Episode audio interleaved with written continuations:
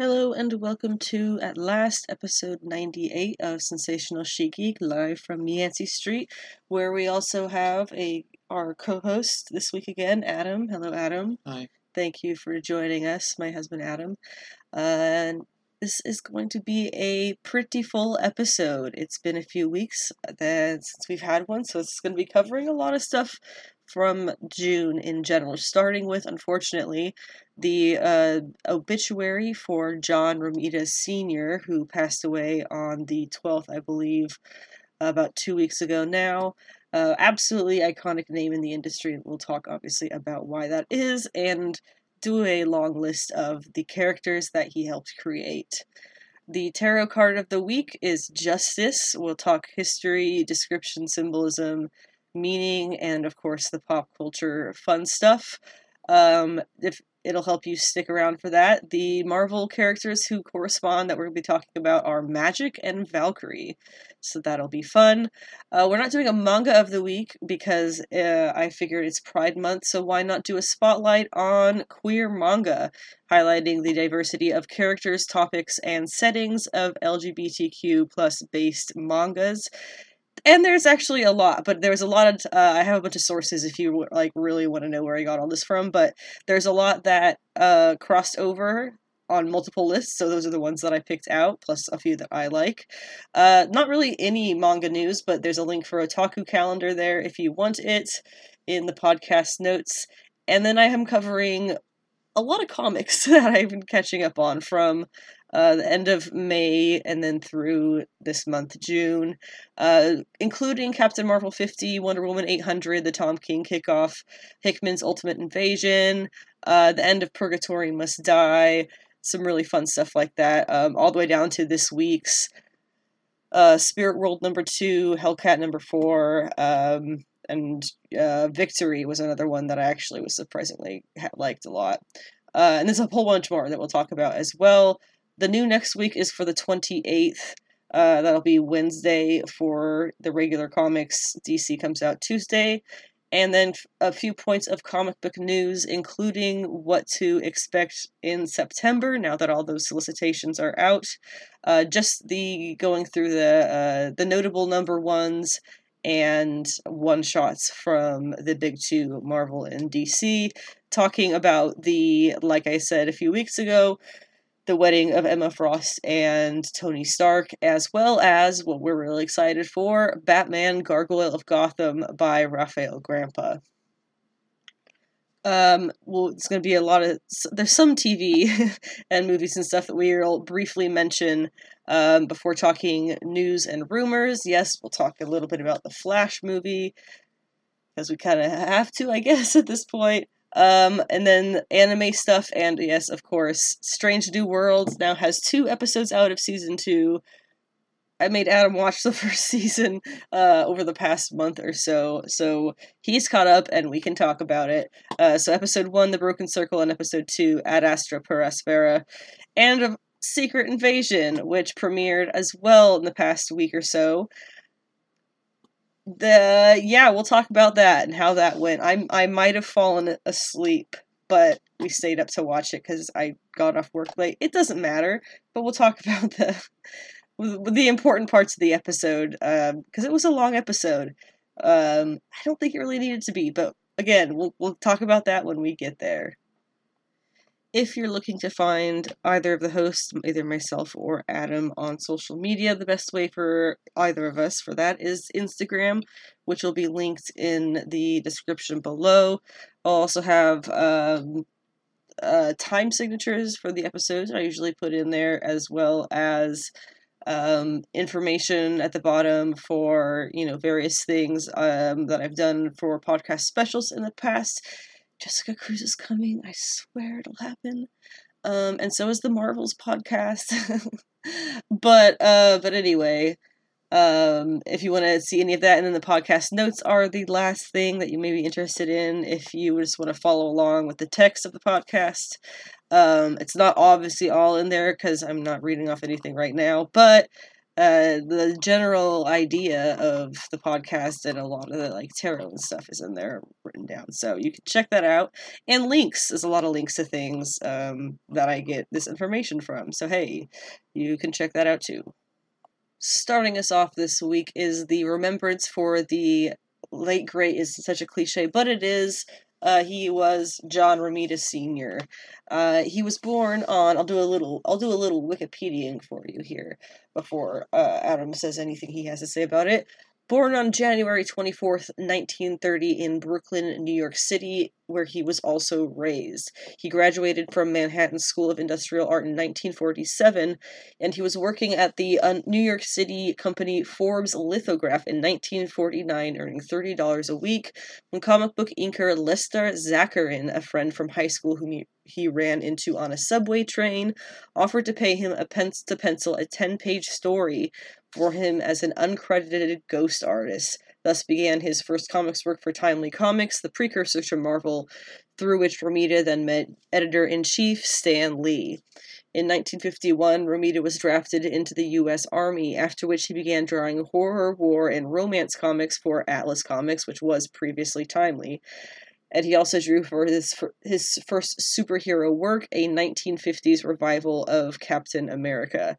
He began working exclusively for D C Comics from nineteen fifty-eight to nineteen sixty-five, and was the often uncredited artist for many of their romance comics, while continuing to freelance for Atlas at the same time. During these years as a romance artist, Romita further developed his ability to draw beautiful women, which he later became known for as well. Which you can see, uh, Amazing Spider-Man Annual Number sixteen is one that he did, I think, with his son, actually, which was the first appearance of Monica Rambeau. You can see a lot of their love of the female form in that issue, particularly. Romita joined Marvel properly at last in nineteen sixty-five, draw- starting with drawing Daredevil comics, in which he was initially penciling over Jack Kirby's dynamic layouts as a means of learning Marvel's storytelling house style. In nineteen sixty-six, when Spider-Man artist and co-creator Steve Ditko left Marvel, Romita was chosen by writer Lee as the new artist for Amazing Spider-Man. Within a year of Romita becoming the Spider-Man artist, the Amazing Spider-Man rose from Marvel's second best-selling title to the company's top seller. He brought he brought a new romance style to the Spider-Man comics that soon became the new house style for the character. In June nineteen seventy-three, Romita was promoted to Marvel's art director and heavily influenced the look of the company's uh, comics throughout the nineteen seventies and eighties. He was then abduct- abducted, in- inducted into the Will Eisner Comic Book Hall of Fame in two thousand two.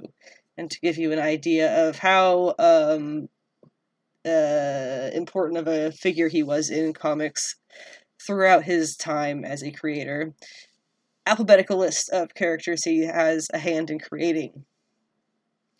Brother Voodoo, Bullseye, Luke Cage, the Femizons, which is a team, uh, Firestar, Richard Fisk, Vanessa Fix, Fisk, Gibbon, Gladiator, aka Melvin Potter, Hammerhead, Jonas Harrow, the Hobgoblin, Kangaroo, Kingpin, Man Mountain Marco, which is a Spider-Man one, Masked Marauder, which I think is also a Spider-Man one, Jack Monroe, Nova, Richard Rider, Punisher, Rattler, Rhino, Randy Robertson, Robbie Robertson, different people, Satana, who I love, Shocker, George Stacy, Tigra, Vulture, of course, Mary Jane Watson, Western Kid, and Wolverine.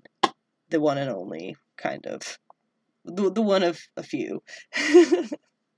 Any thoughts on John Romita Senior? Um, yeah, that was that was a great summary you had for him. I think it really kind of hits on all the high notes cool. and kind of nails the the you know importance of him in that era, especially for Spider-Man. Um, but just just going through that list, like so many, like I, in my opinion, like big characters in the Spider-Man mythos, like Captain Stacy, like Shocker, um, like the Fisk family. It's so like it's so awesome. And then also the page that everybody remembers of his Mary Jane is "You Just Hit the Jackpot, Tiger." Like mm-hmm. if you guys if you guys can't think of his art, just think of that page. It's literally mm-hmm. that is what what what is he's known for. Um, and I love that we have that cover of uh, that he did of their marriage. Um, mm-hmm. it's, it's such yeah. it's so awesome, and, and I didn't know I had no clue. Like you know, as, as I only know him from Spider-Man, you know, and of course his son doing Spider-Man as well. Um, but I had no clue about the romance angle. That's so mm-hmm. fun, and it makes sense why mm-hmm. whenever he was on Spider-Man, all the women were so attractive and so good-looking, and mm-hmm. like yeah, it just really brought brought. I think I feel like it really brought that nice touch the book was needing at that point in time, and kind of. I think kind of carry overs today in the spirit of Spider-Man and the women that surround him and that are in that book. Mm-hmm, um, definitely. Uh, and I also, cause, and I and I like to think, you know, because of him, you end up getting a lot of people like uh, Sal Buscema. Uh, if you look at mm-hmm. Buscema's style, it's very reminiscent of, of Romita's. Um, but I do love the thing, yeah, just like you said, that uh, him and his son did uh, Monica's first appearance together. That's really cool. Um, and it's really awesome. That's kind of why I, me and my dad were also fans of them. That whole idea of, you know, doing comics with your dad, I think is pretty awesome. Um, and then his wife, I, I feel so bad, but I, his wife was also um, an editor, their editor there as well. So it's kind of funny. It was like a whole family affair for them at Marvel. Um, but yeah, he will be missed. And I'm glad that, you know, I saw that like everybody, uh, regardless of generation of artists, was talking about his art mm-hmm. and how influential it was. So it was cool to see mm-hmm. that people still recognized him and his work. Yeah, everybody from the communities, various storytelling and um, creative arts communities were all talking about it because it was he's, he was a big deal. He is a big deal, always will be. Our tarot card of the week is card number eleven of the Major Arcana, Justice. To start off with history about the card, the virtue Justice accompanies two of the other cardinal virtues in the Major Arcana, Temperance and Strength. Only Prudence is missing. However, all four are found in the Michiante, a fi- yeah, it would be Michiante, a fifteenth century Florentine deck to, similar to the tarot, but with ninety-seven cards. This has led to speculation whether the card is missing or signified by an existing trump from the Hanged Man to the World. Almost all decks today follow a variation of the Tarot de Marseille sequence, which sees Justice as card number eleven. The Hermetic Order of the Golden Dawn, the Victorian Magic Society interested in Western esoteric traditions, believe the tarot trumps signif- signified the twenty-two letters of the Hebrew alphabet and corresponding elements, planets, and zodiac signs. Their model switched the positions of strength, strength and justice associated with Leo and Libra, respectively. The strength card shows a woman with a lion, like Leo, the zodiac sign. It was changed from eleven to eight. The figure of Justice bears the scales like Libra. It was changed from eight to eleven. The Golden Dawn believed this reversal corrected an occult blind, an intentional mistake used to conceal information from the uninitiated. Yeah, it's whatever. The earliest twentieth century Rider-Waite deck preserved this switch. Since most contemporary decks are based upon it, this modified sequence became the standard. Besides this change in order, the Justice card has remained very consistent over time. Both early eighteenth century Marseille deck and early twentieth century Rider-Waite depict a seated crowned woman facing forward with a sword in her right hand and scales in her left. The Rider-Waite places her between two pillars like the High Priestess. Justice is not blind in the tarot. That motif became popular during the sixteenth century. This imagery is typical of mid- medieval and Renaissance allegories of justice. Her iconography ultimately de- derives from representations of the Roman goddess Justitia, justice, uh, I guess ancient Roman, herself modeled on the Greek goddess Themis, uh, goddess of custom, law, and right. For the description and symbolism of the Justice card, literal description is the figure of Justice, female usually, sits in front of a loosely hung purple veil signifying compassion, and between two pillars, similar to those framing the High Priestess and the Hierophant, which symbolize balance, law, and structure. She holds a sword in her right hand, showing the logical, well-ordered mindset necessary to dispense fair justice. The sword points upwards, expressing a firm and final decision, and the double-edged blade signifies that our actions always carry consequences. The scales in her left, intuitive, hand show intuition must balance that logic and are must balance that logic and are a symbol of her impartial impartiality. Justice wears a crown with a small square on it representing well-ordered thoughts, and a red robe with a green mantle. A little white shoe pops out from beneath her clothing as a reminder of the spiritual consequences of your actions. there's a little story. I don't know if this is like an uh, like a well-known allegorical story or something, but it was posted by um, this a woman who was writing about the cards, so I imagine it's something either she made up or... Anyway, I thought it was cute. Uh, it says, "The fool is looking for a new path, a new aspiration and inspiration for his life. Sitting uncertain at a crossroads, he notices a blind woman... A blind, wise woman listening to two brothers argue over an inheritance. They have come to her for judgment. One brother has the whole inheritance, the other has nothing. I ask that all of what is, all of it is to be given to me, the poor brother demands, not only because I have a better right to it, but because I will not be wasteful with it as he is. But the rich brother protests. It is rightfully mine, and that's all that should matter, and not what I do with it. The woman listens, then awards half of the rich brother's inheritance to the poor brother. The fool thinks this only fair, but neither brother is happy. The rich one hates losing his wealth, and the poor one feels he ought to have gotten it all. You were fair, the fool remarks to the woman after the brothers have left. Yes, I was, she answered plainly. With only half the inheritance, the rich one will stop being so wasteful, and the poor one will, will have as much as he needs. Even though they cannot see it, the decision was good for both. The fool thinks on this and realizes that he has spent his life achieving worldly ambitions and physical goods when leaving, while leaving his spiritual self to starve. He ought to have given half his time and energy to his spiritual self, but he didn't. It's no wonder that he feels unbalanced. Thanking the woman, he heads out to restore equilibrium and balance his inner scales." The ending's kind of weird, but you get the point, I think. It's kind of a cute story. The meaning and the various meanings and interpretations of the Justice card. According to A E Waite in his nineteen ten book, card number eleven, Justice, equity, rightness, probity, executive, triumph of the deserving side in law. Doesn't really make sense to me, but he was a weird dude. Reversed, law in all its departments, legal complications, bigotry, bias, excessive severity. There are two sides, basically, that I see you can take um, when interpreting the meaning of the card. The first one, uh, well, I guess there's the you were waiting judgment one, which is a lot more literal, but uh, the first side is you are being called to account for your actions and will be judged accordingly. If you have acted in alignment with your higher self and for the greater good of others, you have not you have nothing to worry about. However, if you haven't, you will be called out and made to own up to your actions. If this has you shaking in your boots, know that the Justice card isn't as black and white as you may think. A level of compassion and understanding accompany justice, and although you may have done something you regret, this card suggests that you will be treated fairly and without bias. Be ready to take responsibility for your actions and stand accountable for the ensuing consequences.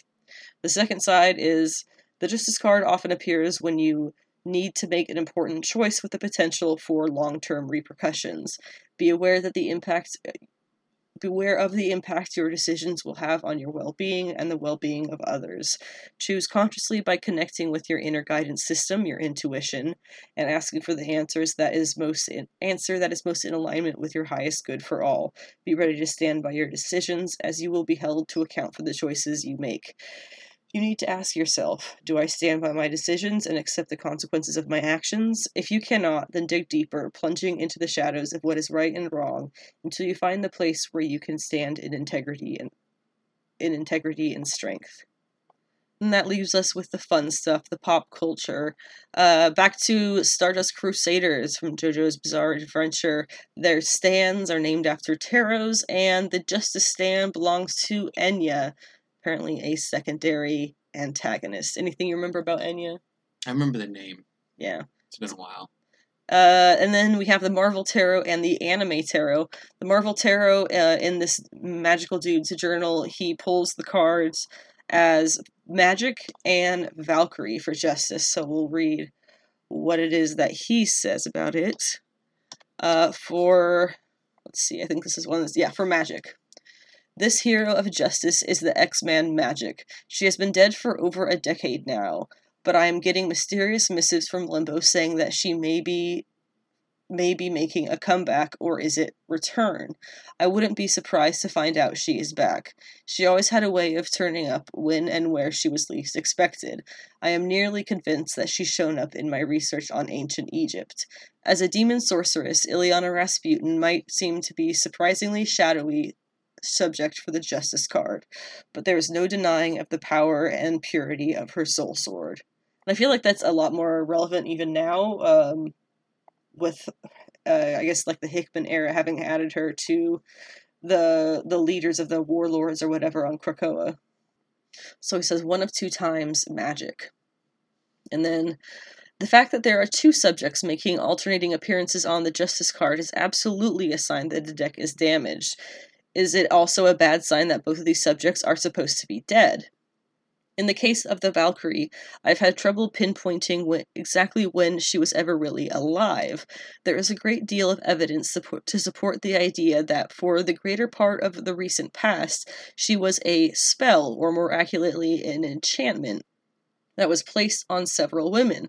Samantha Parrington, Barbara Norris, and Sh- I think that's Shan Bowen.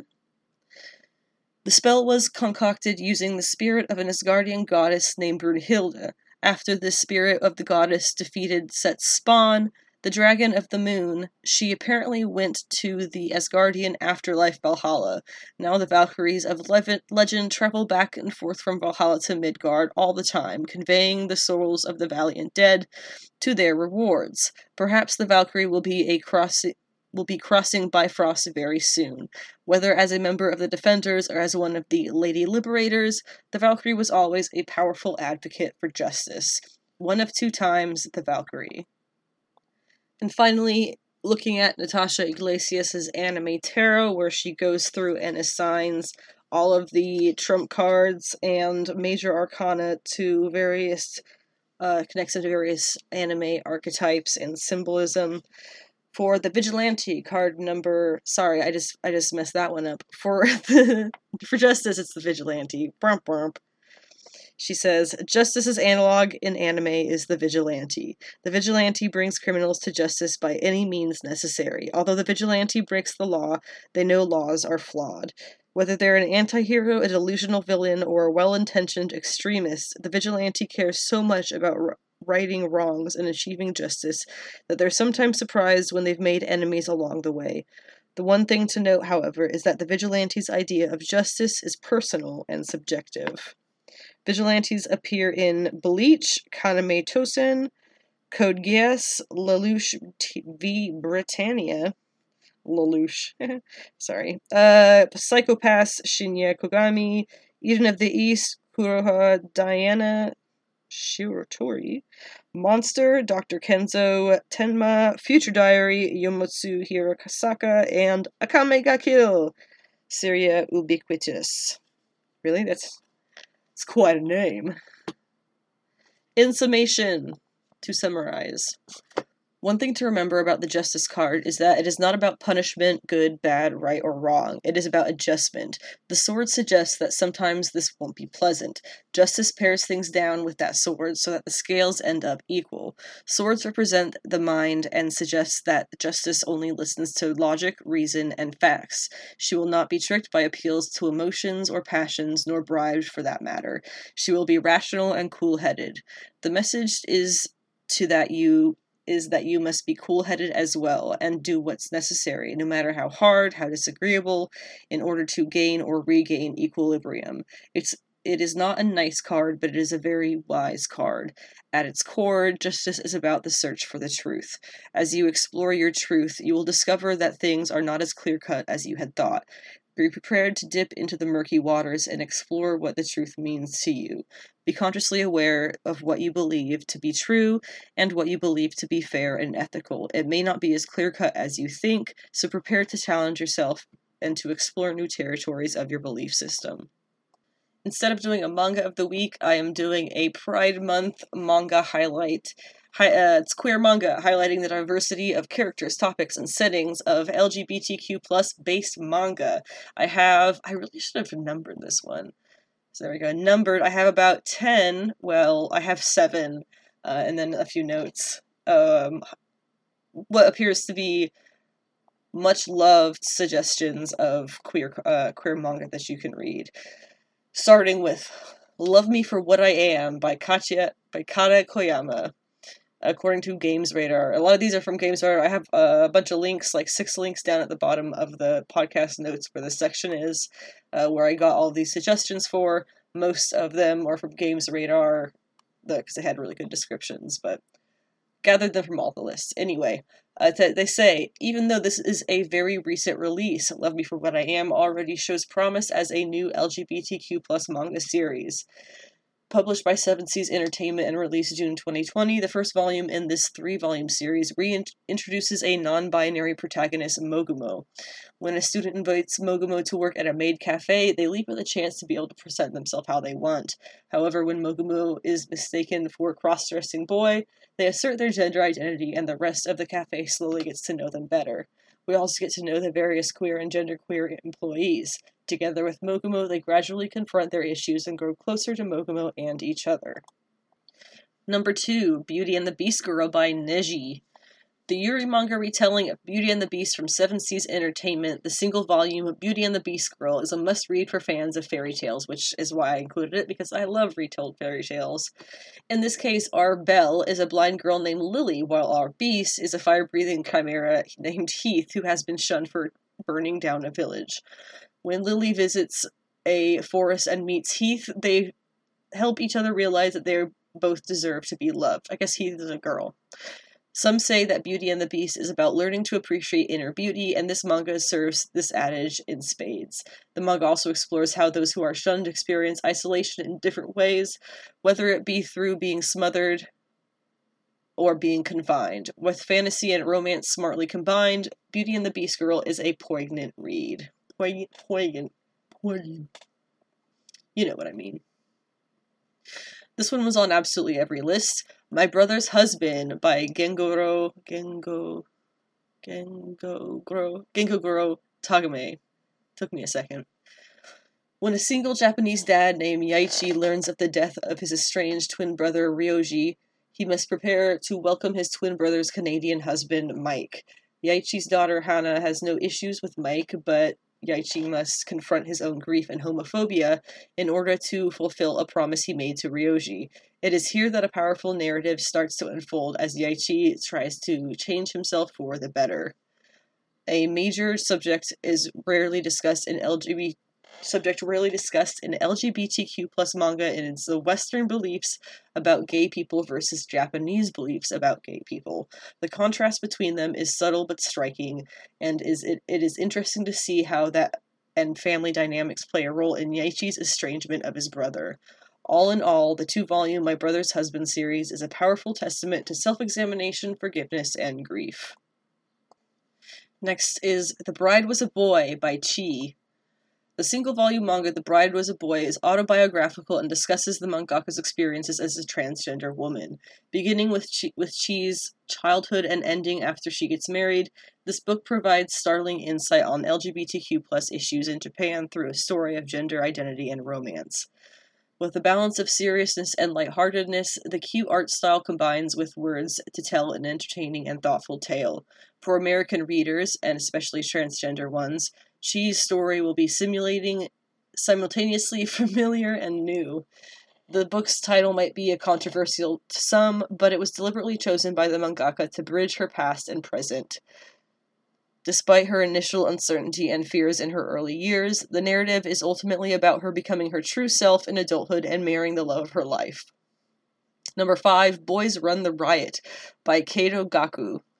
From the perspective of the transgender mangaka Kato Gaku, Boys Run the Riot follows Ryo, a trans teen boy searching for an escape from the terrifying reality of coming out to a world he fears won't understand and the anxiety he feels every day. Not only does he have a crush on his best friend, who has no idea he's transgender, but he's constantly facing his mother's criticism over why her daughter dresses like a boy.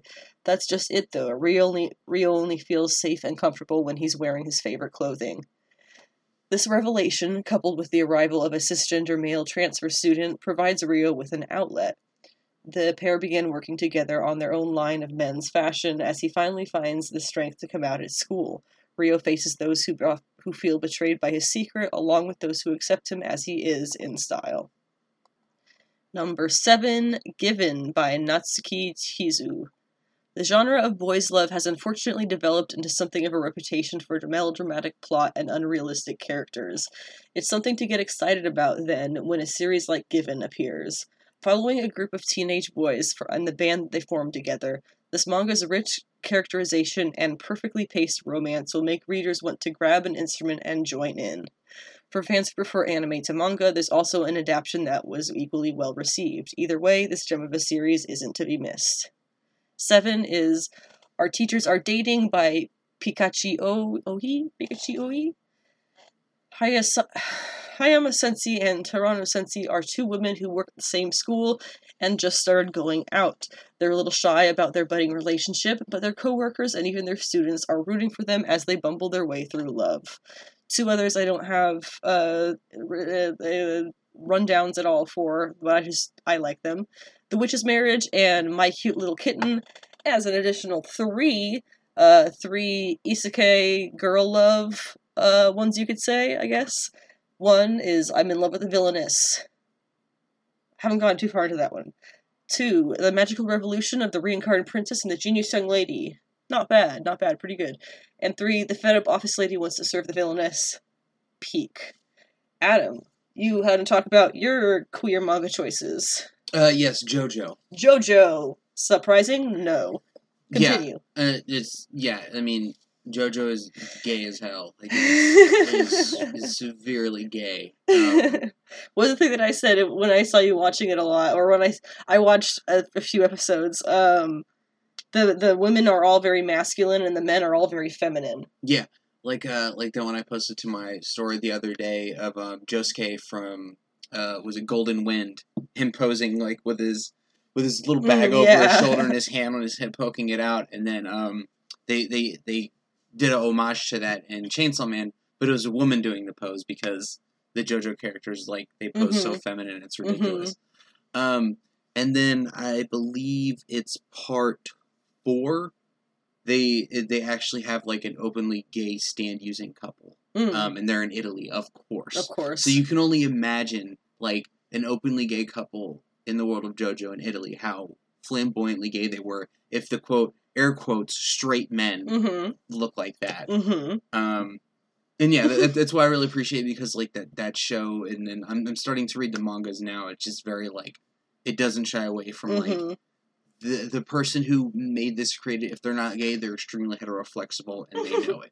Um, but it's also really funny to me that I on my on my Instagram, my, my picture is a JoJo character with the rainbow flag behind them, Father mm-hmm. Pucci, which he was yeah, hilarious. He's a father, but he's gay as hell because like he was like in a relationship with Dio. He was like Dio's little boy toy. So, but what I'm saying is like it's so funny to me that like people have seen my avatar and like. Been like Father Pucci wasn't gay, and I'm like, were you watching or reading the same thing I was? Like, there's literally a scene of them laying in bed together, holding hands, reading books, just roommates at the top of a church. So, like, they're doing gay shit in a church. Like, it's yeah, this this it's so funny that like there's still people who will re- look at something as gay as JoJo and go, nah, nah, this, this is all dudes being just straight guys, you know? Um, yeah. JoJo's my gay recommendation. And then also the, the parts seven and eight are extremely gay. Like, uh, what is it? Part eight, I think, is like literal, like actual, like little twinks in sailor uniforms. Like, it's there. And this one I can't believe I didn't mention.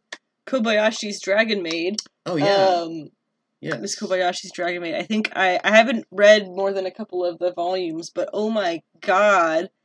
I've seen the show maybe four times through. It's so good.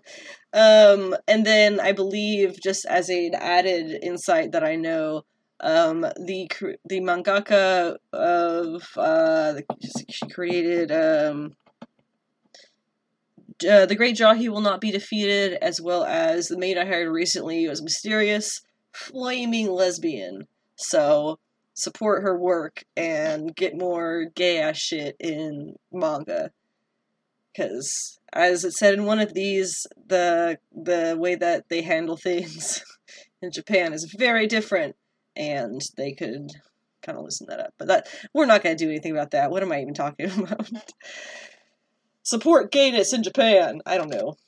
Somebody's going to sound clip that and It's going to sound real bad out of context.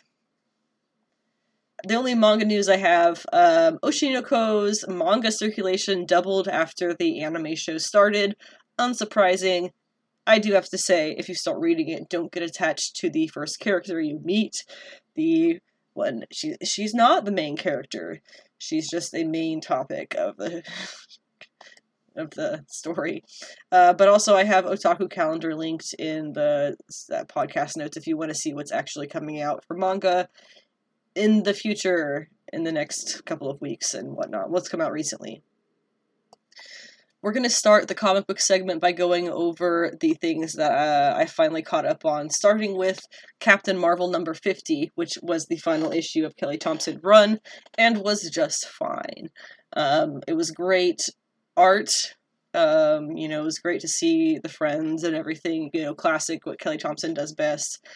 Um, but I, I, you know, this, this whole series, you know, especially towards this ending arc, has been a bit of a downer in the fact that it's just rehashing. And I understand, obviously, um, the necess- the necessity to face one's trauma, especially in characters like Carol.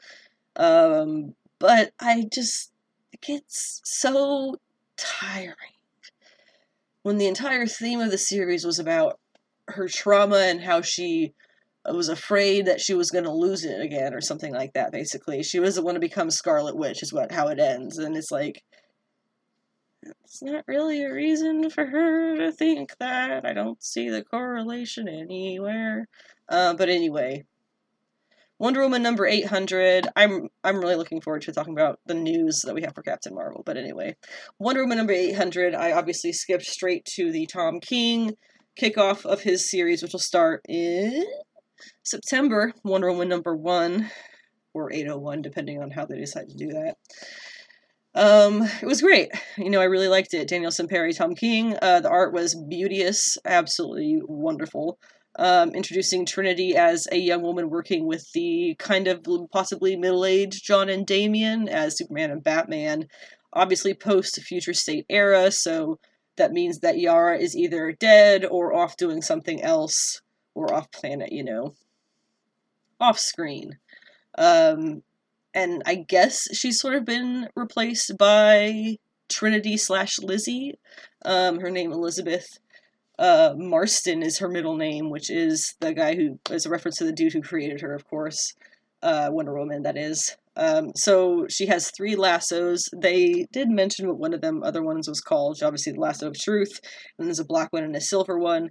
She mentioned one of them, I can't remember what it was called, but there's some dude in a prison, and she had to fight their way through with John and Damien. Whatever she's doing, they obviously believe in her, so I think it's fine. I think it'll be great. I saw some critiques, um, mostly just about people thinking that, unsurprisingly, that Trinity is just a copy of Yara because she's headstrong and cocky. You know how many male comic book characters are headstrong and cocky? Don't get me started on that. This, it's just a stupid thing. It's like calling characters Mary Sues. They'll find one tiny little thing that they think is could fit into that definition, and they'll say, there, that makes her whole character, like, the entire, it's a waste and a write-off and blah, like, dude, please, give us a fucking break. Excuse me, but no, really. Um, as for her fatherhood. There's a dude in a cave. Who the heck is he? We don't know. Not her dad. We know that much.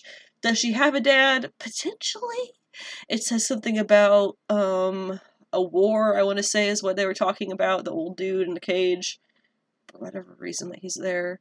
Um, mentioned, I'll tell you all about your mother, your father, blah, blah, blah, blah, your uncles, whatever, yeah, your mother's teammates, whatever it was that he said. So, could be a father, or it could just be like, the truth of your father is there is no father. You know, that's what I'm hoping for, but October, no, September, September, Wonder Woman number one. I am ready for that. Speaking of great things, Ultimate Invasion number one was Jonathan Hickman's return to Marvel, and boy, was it good. Um, obviously a little odd because it's like more multiverse stuff, and it's the maker, and he's in... It's bringing up it's bringing up the question that I think people have recently kind of like realized was there and started asking, which was, wait, isn't Miles from another universe? Mm-hmm. I I feel like a lot of people forgot about that for a while, and then recently were like, hang on, hang on, what about this? And I, I was one of them for sure. I recently was like, hang on, wasn't Miles not from this Earth originally? What happened with that? This is what's happening with that, basically, yeah. Um, and it seems to be great. The Maker and Miles and some other dude who is not important to canon, so nobody cares besides, like, one comic reader on the internet. Um, they, he talks to Miles and is like, we are, we are the last gods of a dead planet, or something like that, dead universe. People gave the critique that it's lots of just, like, dramatic exposition from the Maker.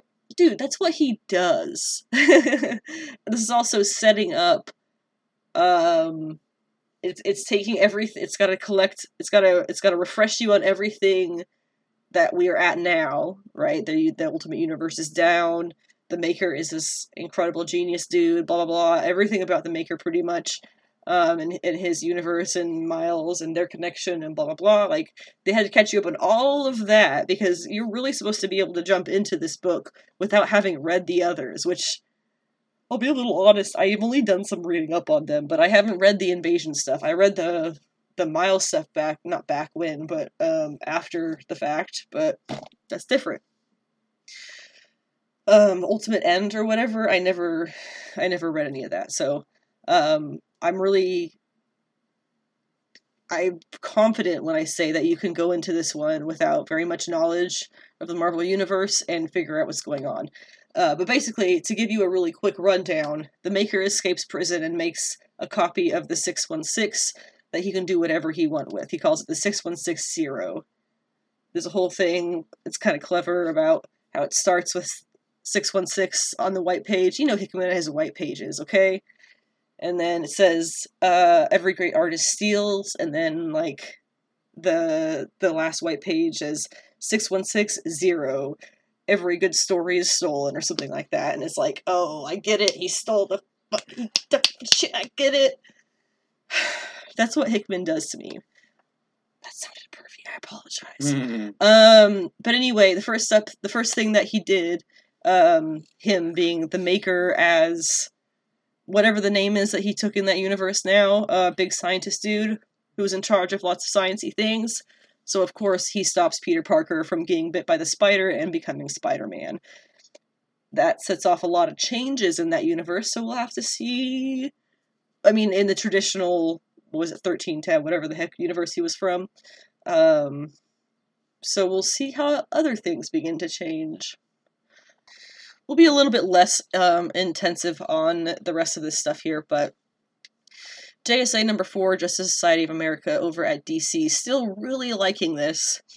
Huntress, as in Helena Wayne, not Bertinelli, she isn't meant to be in the modern timeline the way that she is, so the villain Negation, I don't know why that's his name, he can't see what she's going to be doing with his powers, which is how he's killing and stopping everybody else.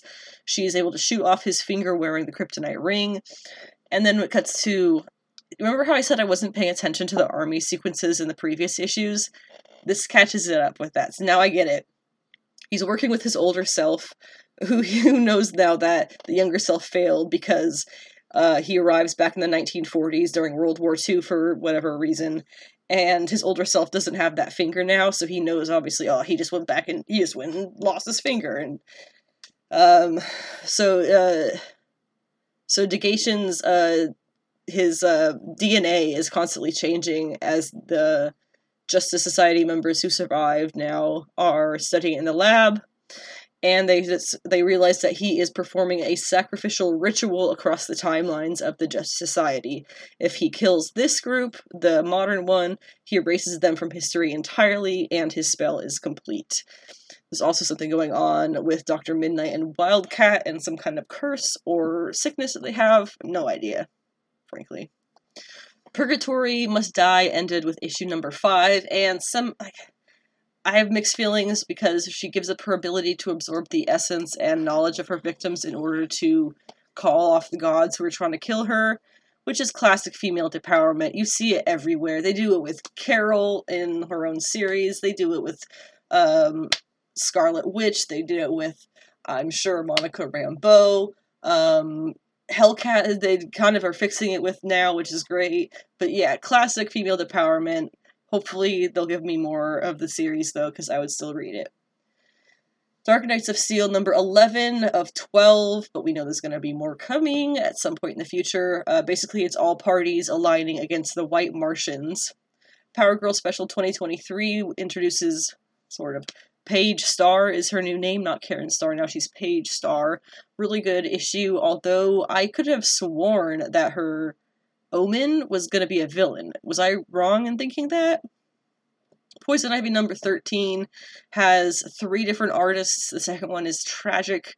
The third one is really good for something that was made in the nineties or has that kind of feel, but this this series really doesn't, so I don't know why they made that choice. And the next stuff we're going to see from that is going to be Night Terrors, apparently. Daredevil and Echo number one was some kind of goblin taking a pound of flesh for whoever the blind one is, and there is a kid who is mute, I believe, or deaf, possibly. I think she's deaf, um, who is causing destruction across Hell's Kitchen, of course. You've Been Cancelled, number one. Yes, it is a series about um, when you're cancelled. It's it's a it's a it's a T V show, and uh, the cameras throughout the world and city or whatever chase you down, and then people try to hunt you down and kill you and publicly, and ta-da, you've been, and then of course it ends with the system being hacked, and the number one killing agent is assigned, assigned for canceling, so wow, no, you know, plot twist. Loki number one by Dan Waters is a good start, I guess. I believe it started with Loki getting killed, if I'm not mistaken, um, but that's not new. Um... I don't know. We'll see how it kind of goes. I think they're setting him up for a romance with Scarlet Witch, which generally I'm kind of surprised hasn't happened already, but we'll see how that goes when we get there.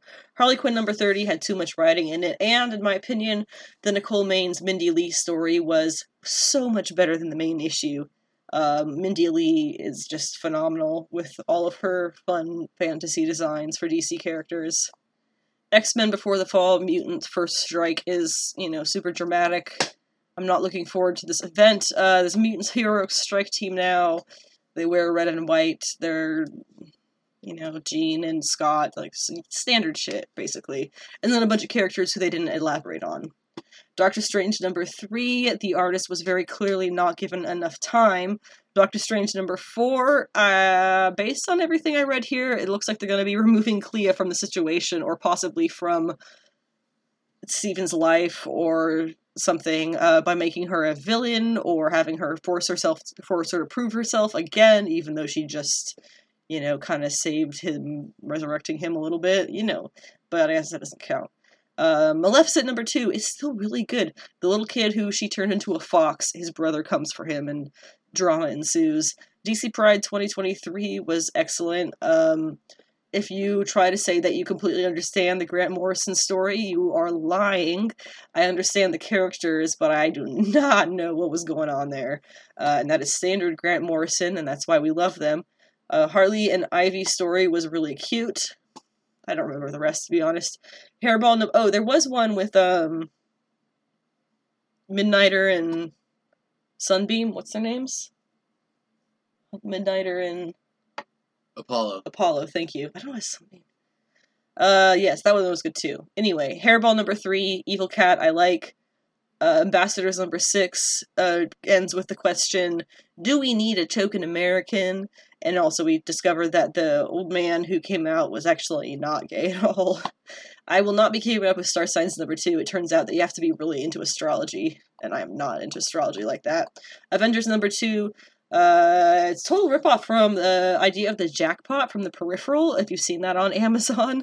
Um, the jackpot in The Peripheral is basically like these various events over the course of a few decades that decimate the planet's population, like, more than decimated. It goes, you lose seven billion people. Um, and so, basically, the thing that Kang wanted to warn Carol about at the end of the first issue was that, basically, is going to happen on Earth. And it starts that day with a thousand people dying in these mass traumas that they're able to stop with his help because he's from the future. Um, yeah, that's, they, they stole that from The Peripheral. Yep. totally. It's, it's still good. It's a good idea. It's a good story, but I, I see what you did there, guys. Uh, also introduces some new villain uh, and their fabricated helpers, I think is what it said, uh, and something called the Impossible City, which arrives at the end of the issue. So I'm I'm still in I'm still in it. I think it's Jed McKay. He's doing all right. Christopher Cantwell, Hellcat number four, basically has the argument that Patsy and Damon were destined for one another from the start due to her demonic history and possibly tendencies that will be expanded on in future issues, or in the next issue, I guess.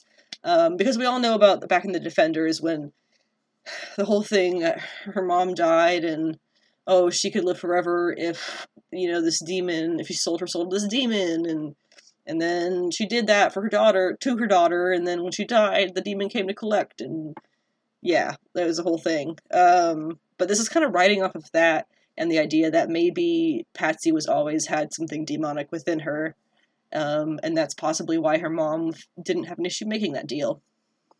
Titans number two, just kidding, Wally isn't dead, it's a duplicate body, potentially from the future.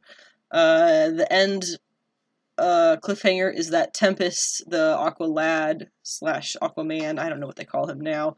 Well, Tempest is what they call him, but whatever, he's he's that. He is like Aqua Lad, basically. He joined up with uh, Brother Blood, who now calls himself Brother Eternity, so that's cool, I guess. Spirit World number two is still really awesome.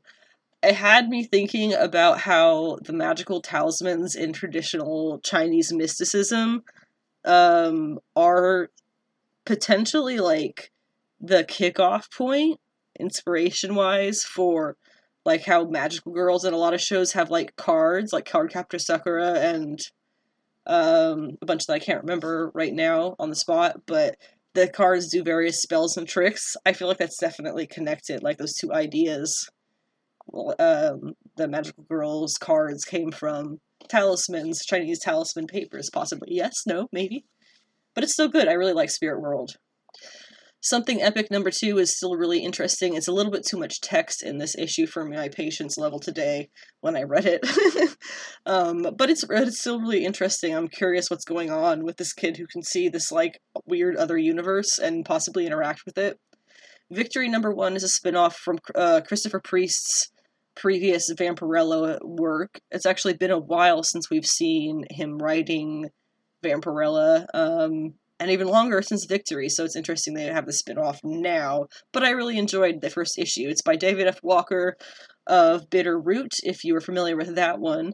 Um, and the art really fits um, the kind of stylization of the story that he's telling. So um, I'm going to see how the next few issues go. Lastly, Click Click Boom is an indie comic about a girl who takes Polaroids and shoots up banks, uh, but she can't speak, she's mute, and then she saves this woman from these corporate villains, and I'm sure we'll figure the rest out later. But I really enjoyed it.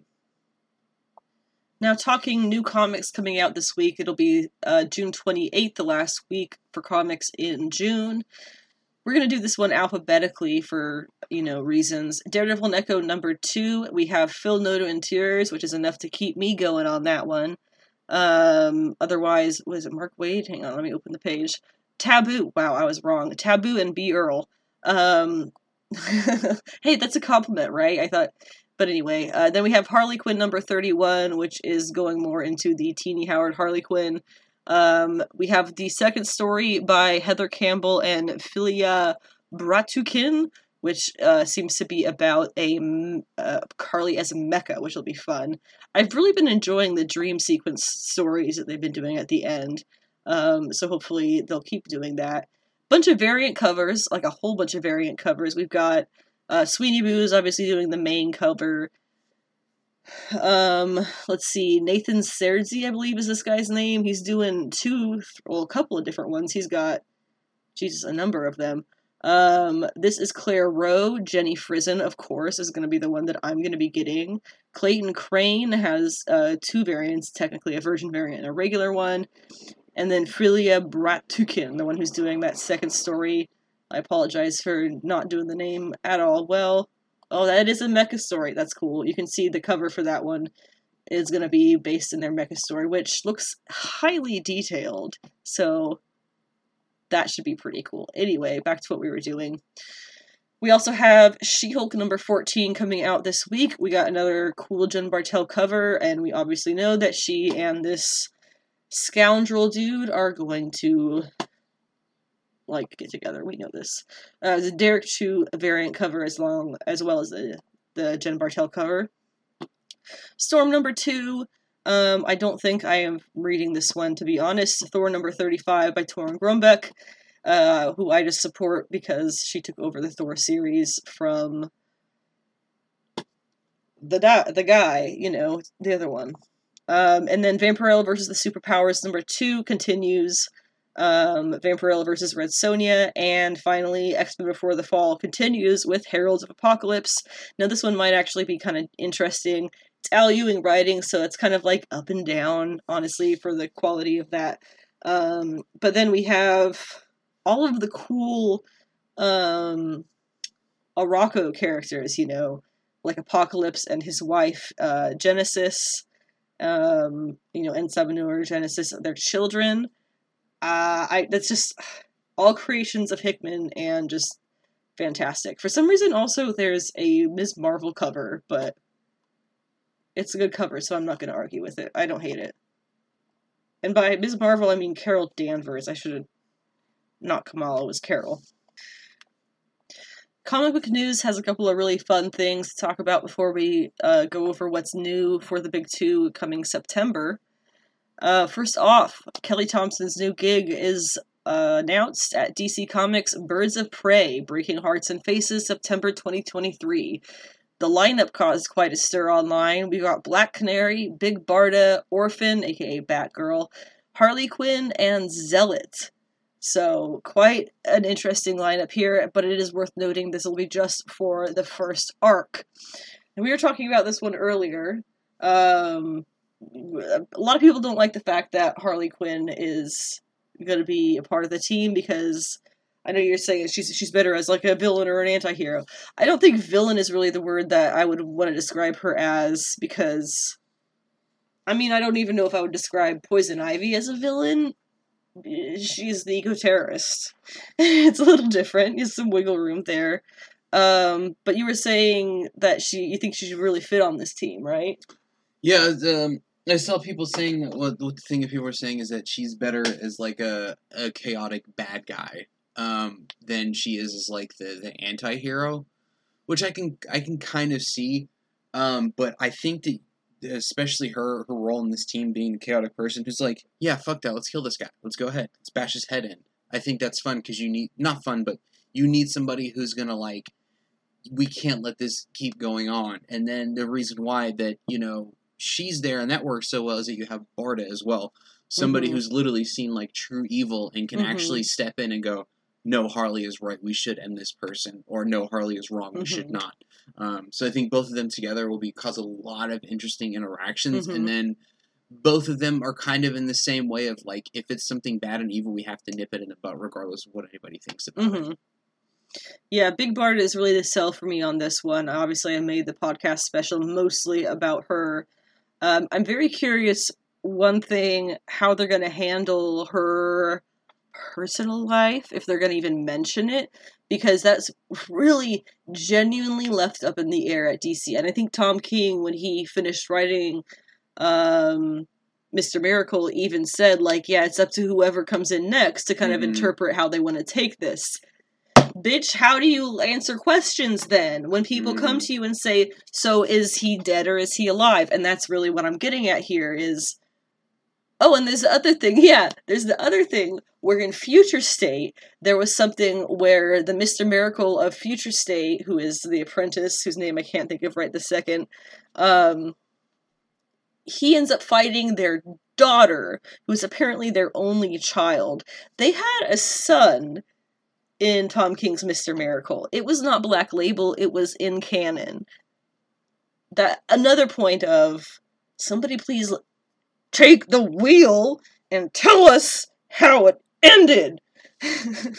Because it's, I would like to know, uh, should I start shipping Barda with other dudes or other chicks, or is she still married? Because I gotta know.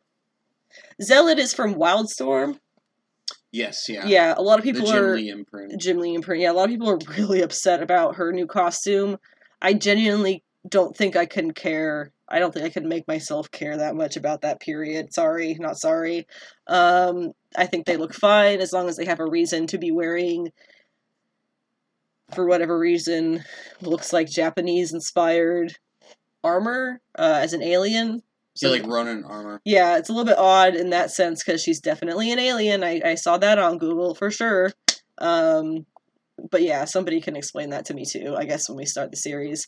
Uh, weird thing that does not inspire too much hope in me. I know Kelly Thompson is usually really good. Um, she didn't seem to know, based on Twitter interactions.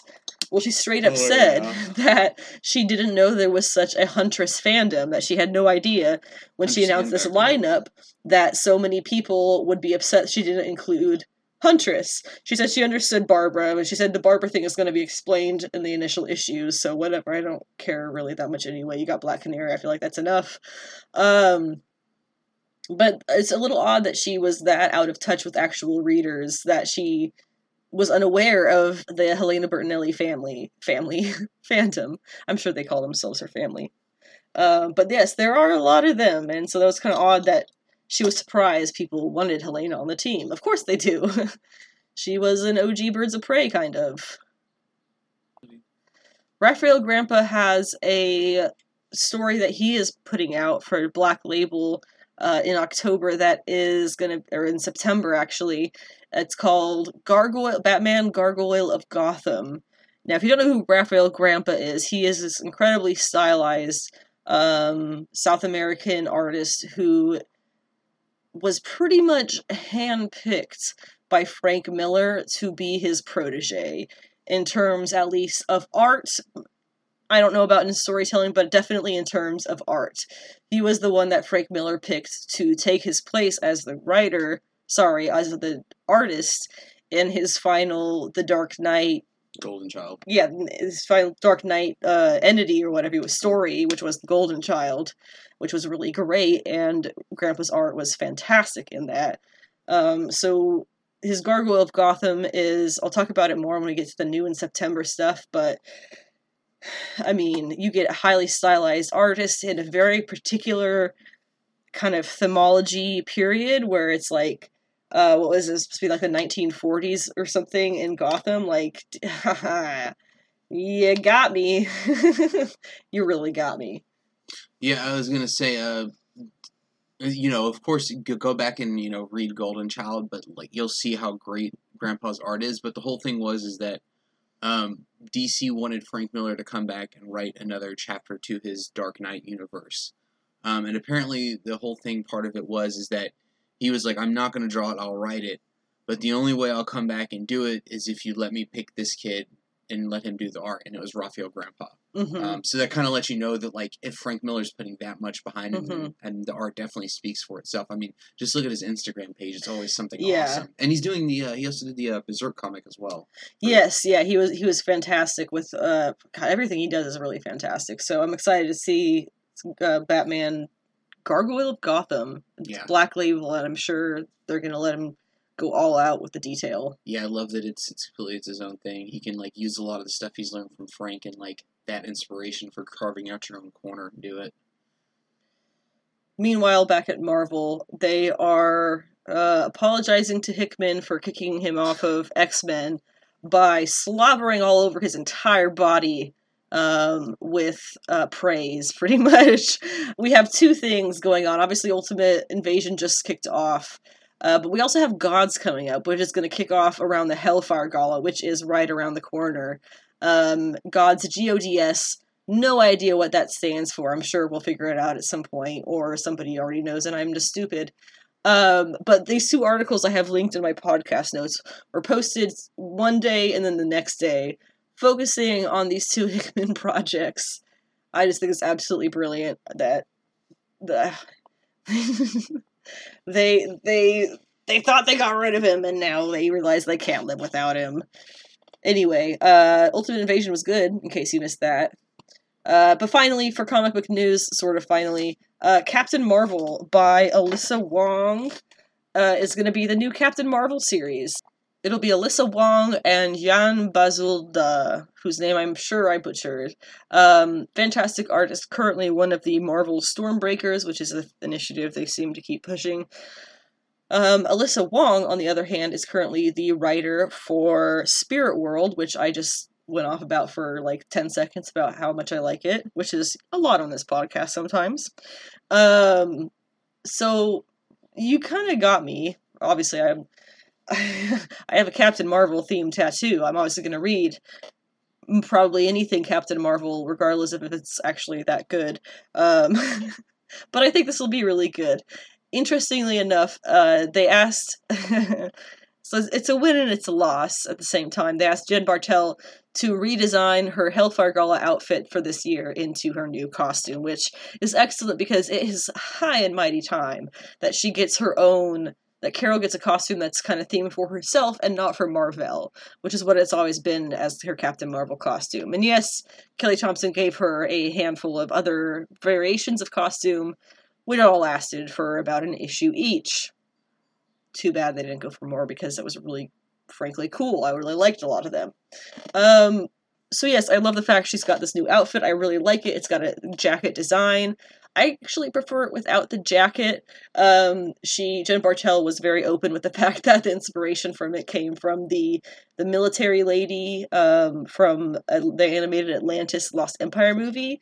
You know, the blonde military lady, um, which I can totally see, and it makes me laugh. And I think that's part of why I like it without the jacket better. But um, once again, Marvel themselves proving that the Hellfire Gala outfits are nothing but just... another version of their day-to-day outfits. So, still a little disappointed by the Hellfire Gala outfits.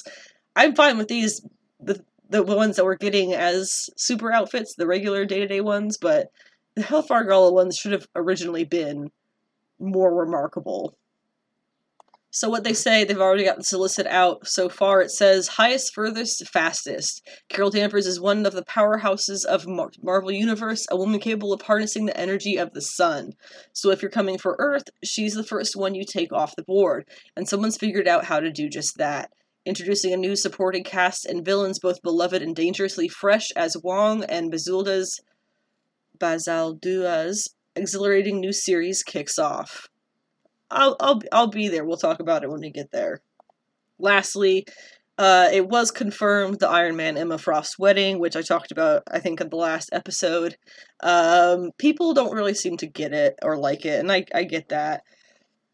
Honestly, I I think the people who are thinking that it's all going to be a ruse for the the X-Men thing that they're doing at that time, they're probably right, let's be honest. Um, but anyway, new for what's coming in September for the big two, uh, strictly new things and the very notable ones. We have Captain America number one, starting by J. Michael Straczynski and Jesus Saiz. Predator versus Wolverine will be a four-issue series starting by Benjamin Percy with a variety of artists. Avengers Incorporated number one, Al Ewing and Leonard Kirk. Daredevil number one restarts by Saladin Ahmed and Aaron Cooter. Spine-tingling Spider-Man number zero from Marvel Unlimited uh, gets printed out by Saladin Ahmed and Juan Ferreira. Uncanny Spider-Man one of five by C. Spurrier and Lee Garbett. Then we have X-Men Dark, which is where we're going to be seeing Madeline Pryor, and I will be there. Uh, we get the Wedding Special, X-Men twenty-six, and Invincible Iron Man number ten. It's a crossover special because they love to have us buy more books. These are going to be both written by Gary Duggan with art by Stefano Caselli and Juan Frigueira. Uh, the covers are both by Lucas Wernick, and I believe they are connecting. We also get covers by Alex Ross, Javier Garron, Mark Brooks, Jorge Molina, Megan Hetrick, Cafu, Jorge Perez, which... I guess is a throwback, um, no, Jorge, George, whatever, Lucas Wernick, um, I think that's it that they have so far.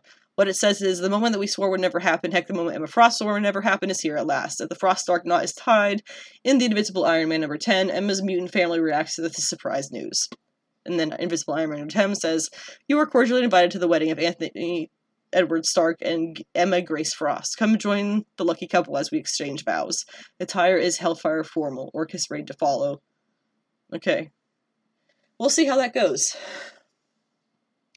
Then we have Ghost Rider Wolverine, Weapons of Vengeance Omega, number one. It's a one-shot, of course. Werewolf by Night, number one, featuring Elsa Bloodstone by Derek Landy and Fran Galen. Spider-Gwen Annual, Spider... Uh, ooh, I put that twice. Spider-Man Annual, X-Men Annual, Avengers Annual, Alligator Loki, all one-shots. Strange Academy Moon Knight is a one-shot.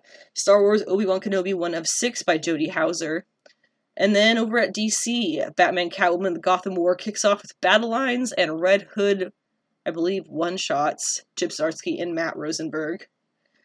Batman and Robin number one by Joshua Williamson and Simone de Mayo. Birds of Prey number one, as we spoke about, by Kelly Thompson and Leonardo Romero. Doris Betch is doing a series of covers across uh, this month's D C issues as well, including Wonder Woman number one by Tom King and Daniel Sapere. I will be there for that. Then we have The Flash number one by C. Spurrier and Mike Deodato Junior Power Girl number one by Leah Williams. Fire and Ice, Welcome to Smallville by Joanne Starr and Natasha Bustos. Blue Beetle by Josh Trujillo. And then Green Lantern War Journal by Philip Kennedy Johnson. D C schools just want to have fun. And at last, Batman Gargoyle of Gotham. Story, art, and cover by Raphael Grampa. Variants by Jim Lee, Frank Miller, David Finch, Paul Pope, and Priscilla Petrates. He got Frank Miller to do a cover for him. Isn't that cool? I'll read you the solicit for this one because I'm excited for it. When you chase your own shadow, it leads you into the abyss. In a Gotham City where every day feels darker and more irredeemable than the last, Batman makes a definitive choice to kill off the Bruce Wayne identity for good and embrace the cowl full time. But though he knows the streets of Gotham, Batman will soon come to find that he hardly knows himself. A serial killer is on the loose, and while the murder victims seem random at first, every clue draws Batman closer to the terrifying truth, that they are all connected, not just to each other, but to him. When an all rogues gallery, all new rogues gallery of depraved villains begins to emerge from the depths of the city, Batman will have to contend with the very nature of evil, including that which lurks inside the darkest corners of his own heart, to face what's coming for his city. Batman Gargoyle of Gotham brings Raphael Grampa's twisted vision of both the Dark Knight and the city of Gotham to life in a D C writing debut that will reach its icy black tendrils into the deepest and darkest corners of human nature and leave you gasping for breath and for more. It's also coming with a noir edition, so that'll be fun. And that brings us to the T V and movies, the final segment of the podcast.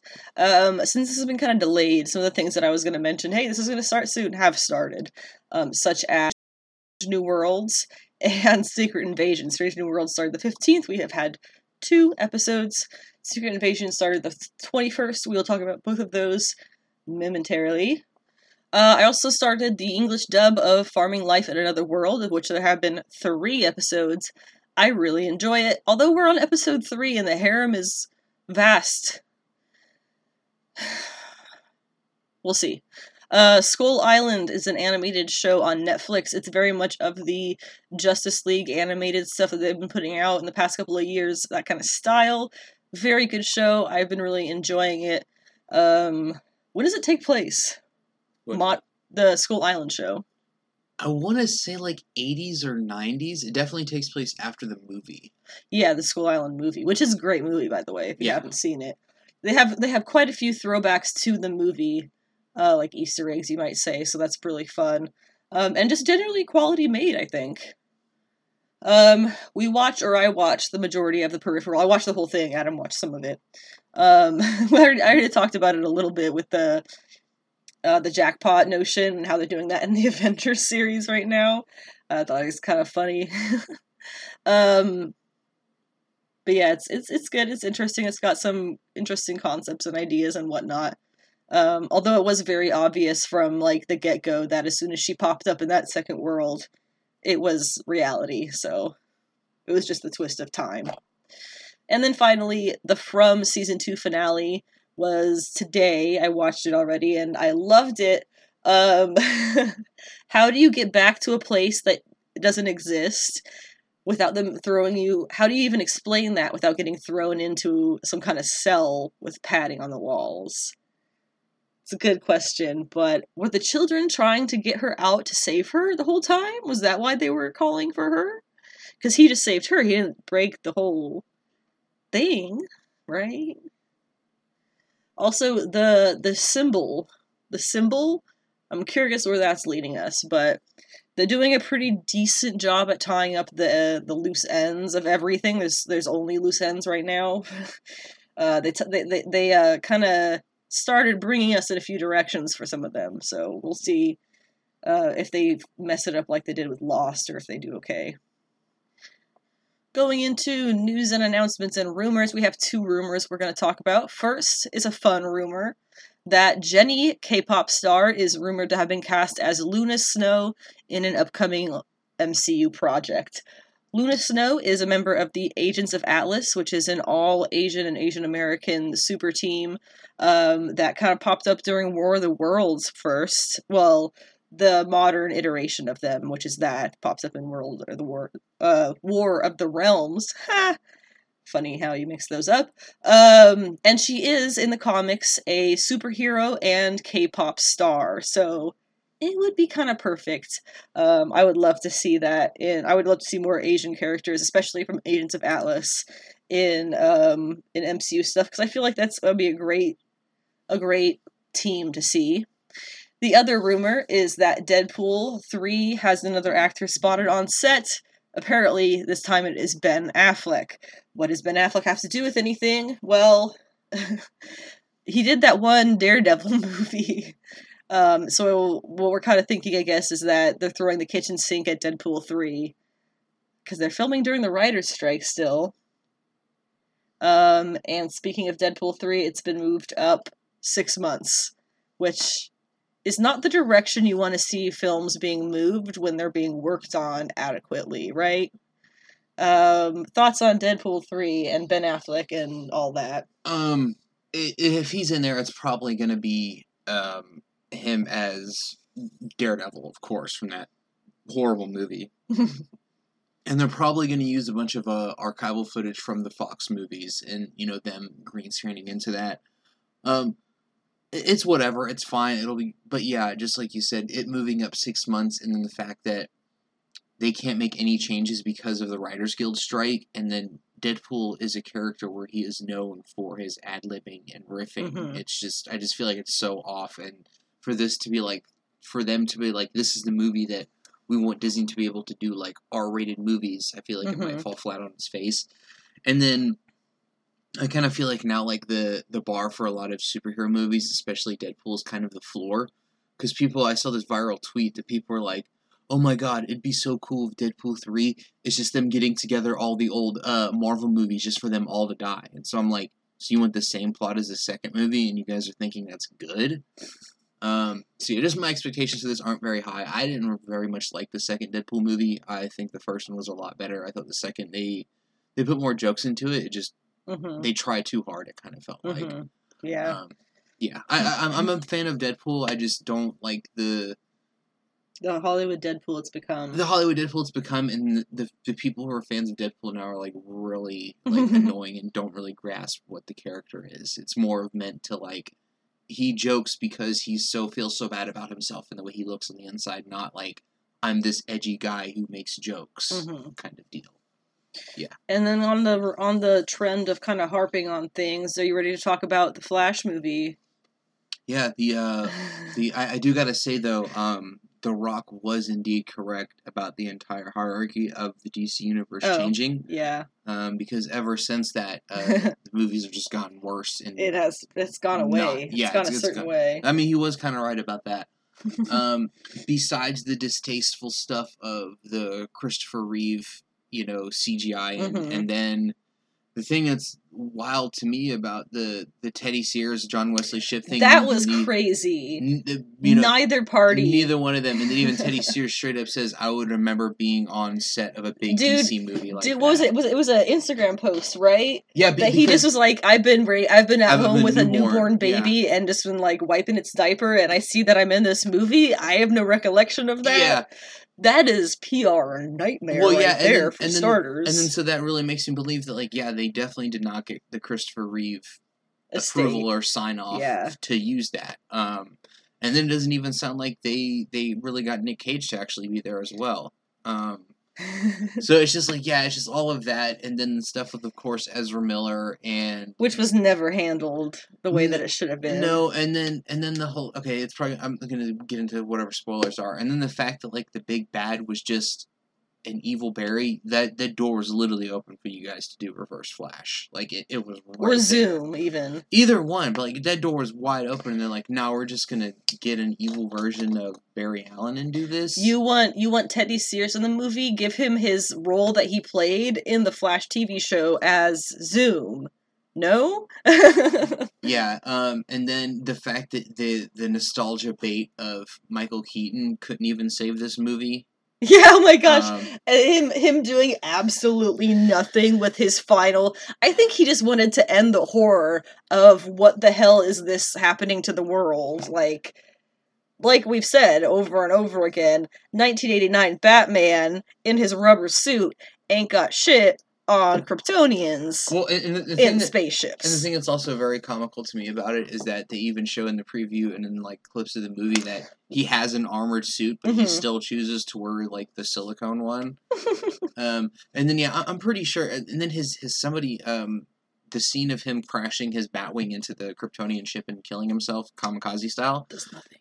It does nothing at all. It doesn't even break the shield ship. It doesn't even break through the shield.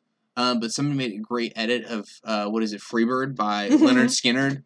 Fantastic. It made it funny because his look on his face isn't a guy who's about to, like, say, he's smiling. Like, he is fucking hyped for this. Like, he is so hyped to kill himself. Like, that, I feel like it's a little bit of Michael he Keaton just, showing. I don't want to be in this movie. He just wanted an anymore. out from yeah. this universe. Yeah. I guess that repeats itself over and over and over again a whole bunch um, while they try to fix it. And then Supergirl...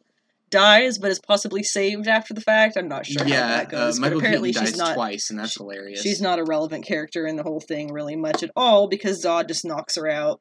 Um, also, Barry takes out Zod's girlfriend without, like, even trying, which, you know, that clip has been surfaced and all over of Man of Steel of her wiping out soldiers. Well, so. it, yeah, it's like Barry, a dude who's never had actual fight training versus an actual Kryptonian oh, God. fucking soldier who's traveled across light years to do this. And then... But whatever. Um, I was gonna... Uh, yeah, Bar- I was gonna say Barry, too. I have not seen anything but just absolutely, like, walking the edge of offensive humor about that. Um, not but people's takes on it, but, like, what it actually is.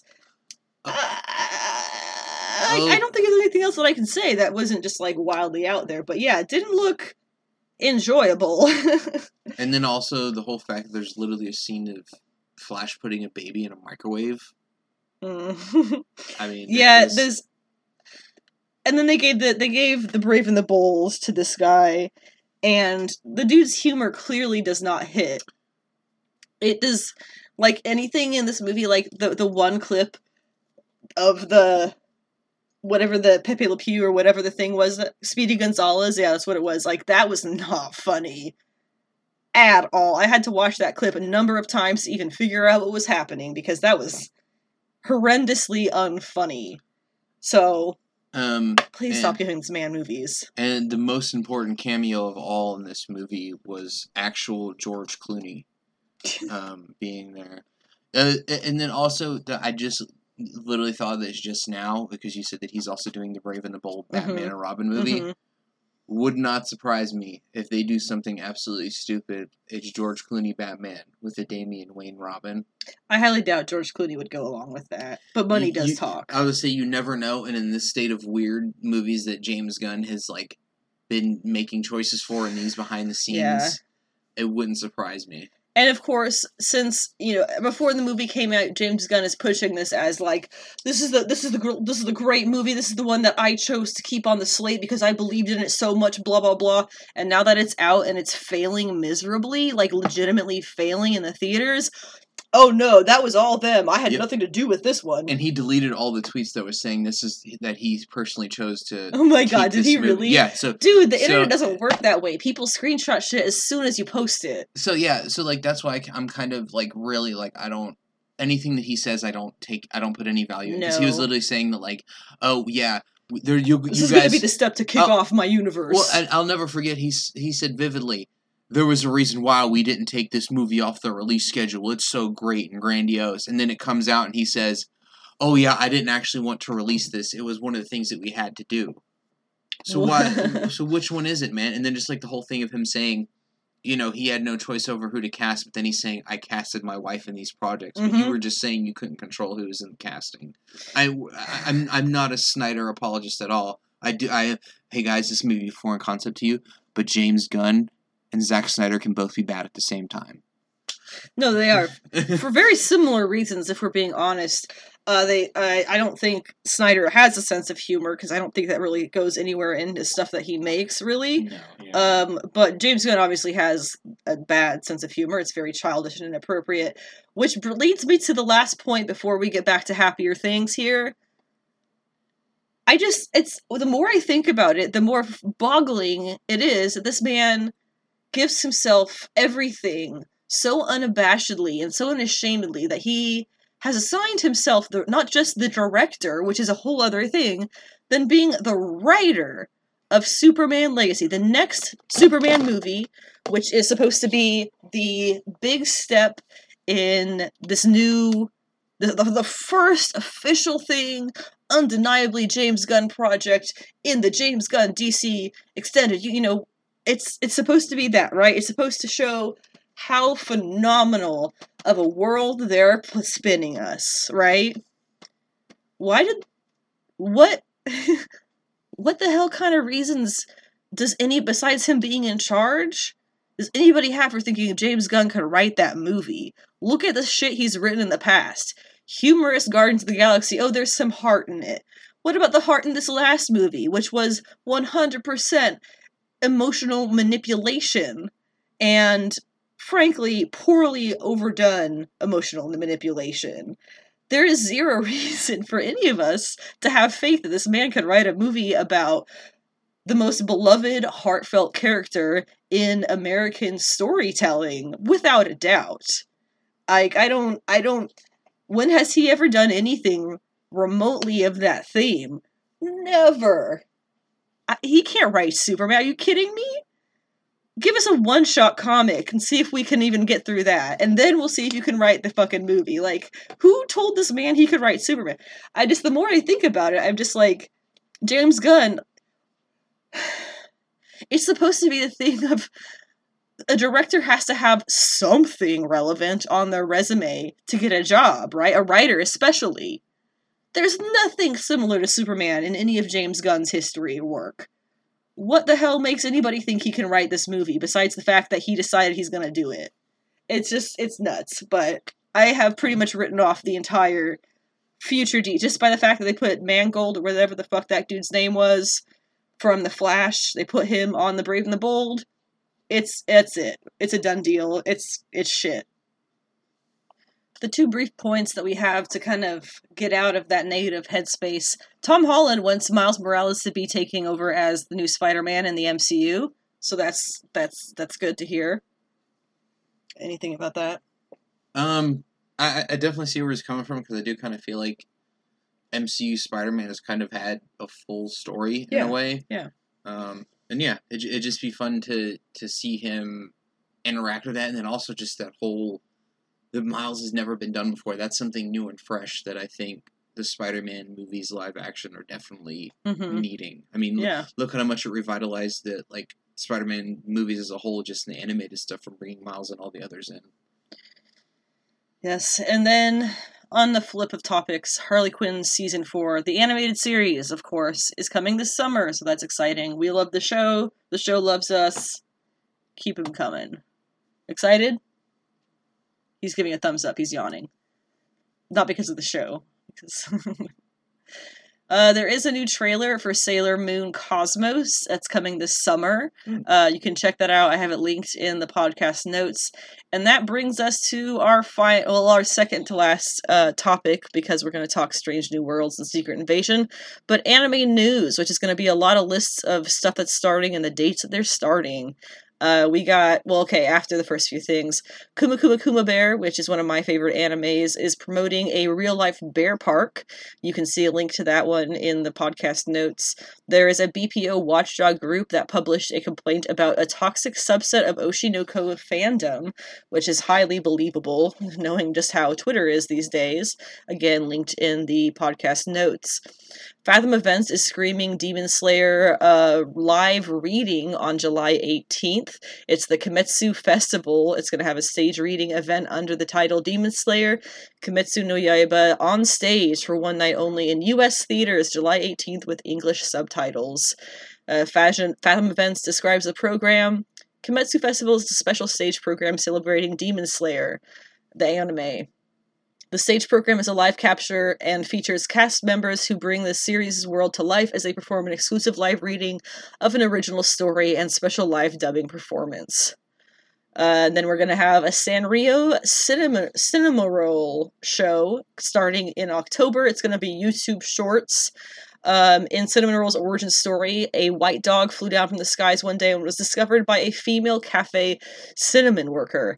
The iCinnamoroll brand depicts an alternate world that poses a what-if question. What if Cinnamoroll had not met the cafe cinnamon worker on that fateful day? The I in the title stands for both the English first-person pronoun I and the Japanese word I, A I, love, and it represents the brand's, the brand's theme of taking care of one's own body and mind. That's coming in October. And then Demon Slayer is also making the Hashiri Geko arc, the, uh, let's see, what is it called? It's called the Hashira Training Arc. It's going to get an anime. Um, and it ended, the, the current season of Demon Slayer ended this past Sunday, a week ago. Anime News Network reports that Crunchyroll is going to be streaming fifteen different Dragon Ball movies, starting and with a dump of like seven this past week. And then they'll do another set next week, and then a third set the final week. Um, and you can see that list of movies and the dates in the podcast link. And now for the shows that are premiering in the summer. Just a couple of show titles and dates. The Devil is a Part-Timer, July thirteenth. Am I Actually the Strongest? July first. Yumimiru Danshiwa Genchi Tsushugisha, July third. I tried, okay? Rent-A-Girlfriend, Season three, July seventh. Tempuru, No One Can Live on Loneliness, July eighth. Saint Cecilia and Pastor Lawrence, July twelfth. Undead Girl Murder Farce, July fifth. And Tonikawa Over the Moon for You, Season four, July... Well, actually, not Season four, Season three. Technically, it's going to be four new four new episodes, July twelfth. It's, it's the Kawaii Girls High School arc is what they're calling it.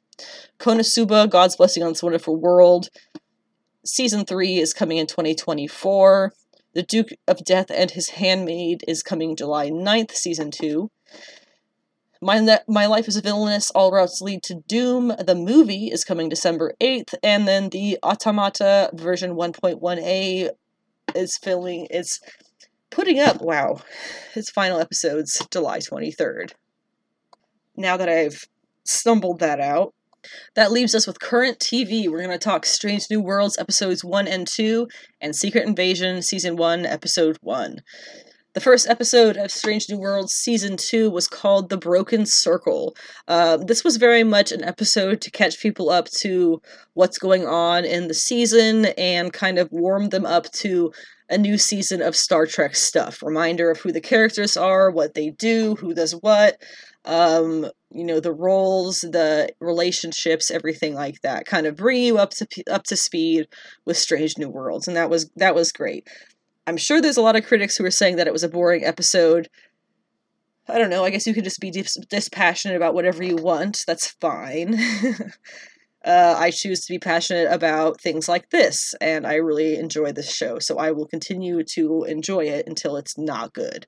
Uh, the Broken Circle was very much a good episode. We actually had a guest star whose name escapes me, but she is just brilliant in everything I've seen her. And she was obviously in, um, wow, that one on Netflix, uh, Kim something, Kimmy the Unbreakable Kimmy Schmidt, that's the one. Uh, she was the, like, the crazy house, or, uh, landlady, I guess, whatever she was. Um, she's a phenomenal actress, and I was really, really happy to see her in a role as not a crazy old woman. She is a role as a, an actual Starfleet captain, um...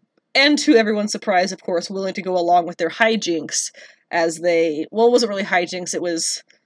I mean, it was kind of hijinks. They got hijinky a little bit to go and rescue some of their shipmates off on another planet who were doing important things. So, um, and you also get an introduction to, for the first time necessarily in the show, I believe, um, to various species, you know, legendary species in Star Trek mythology, so... Uh, we'll kind of see how that goes for the rest of the season. But episode two took us in a different direction, as I think everybody was kind of hoping, after the soft, warm, and very well-taken intro that was episode one. Episode two was Ad Astra per Aspera. Um, I'm not sure what that means, but it sounds fucking cool. But in this episode, this is predictably... Pike going to rescue Una. Now, he's obviously not going to steal her out of there. He has to rescue her by legal means of her winning her trial. And yes, it is super fun. My favorite part of that is to sit with you and to make the jokes about how Pike is like this Rico Suave dude, but like not in a skeevy way. He's like legitimately like, he makes carbonara for his for his bang buddy when she comes through town. Like, he's legitimately just a suave dude through and through. um, but yeah, they're not they're not getting together again, because she tried to uh, put Una in prison for life for being an Illyrian. Which, you know, she can say all this stuff about, oh, it's just my job. Your job didn't dictate that you cha- Yes? Yes? You hear him? That's Baff. You good? He talks. Um, anyway, her job didn't dictate that. She changed the... she changed what they were accusing Una of from, like, a two-year sentence to a life sentence. That was her own choice. Uh, but they did get a, a, a lawyer who was Illyrian in there, and we got a lot of the Illyrian backstory, which was really phenomenal. They did a great job explaining all of that. Whoever the actress was who plays her best friend or... old friend and lawyer, absolutely knocked it out of the park. She did great. She she murdered the the killer legal bitch, like, through and through. Killer smart legal bitch. I loved it. And of course what she does is she kind of riles them up to the point of them kind of walking into the trap of, yes, this is this is where I have been leading you this whole time for these legal statements and questions, to the thing in, in the law that says anybody who is persecuted can go to Starfleet to be uh, safe, basically. And based on what Una had already explained of her time as an Illyrian on her own planet, she was persecuted. She went to Starfleet to, to escape that. And therefore, legally is there. It was great. I loved it. I'd love to see the legal system do the thing correctly. Thank you, Legally Blonde, for probably ingraining that as, that in all of us. Unfortunately, I don't have a whole lot else to say about these two episodes. Um, I didn't take notes as I was watching them like I normally would for the podcast, because I was just having a lot of fun, to be frank, um, which is what I like to do with Star Trek, as it's really just been a lot of fun. Um, and Strange New Worlds has just blown my expectations away for future Star Trek projects. Good luck, folks. Finally, Secret Invasion. The first episode was titled Resurrection, obviously alluding to Nick Fury not being dead, I'm sure. Um, I will not lie, I fell asleep because we were watching it at like one a.m. and it was long. It was fifty-five minutes, okay? It was a long episode. uh, if I recall, you can fill me in wherever I'm wrong here. Basically, um, Emilia Clarke, who is, was it Gia? Gia? Um, Gaia. She is, what's his name? Talos's daughter. Thank you. Talos's daughter.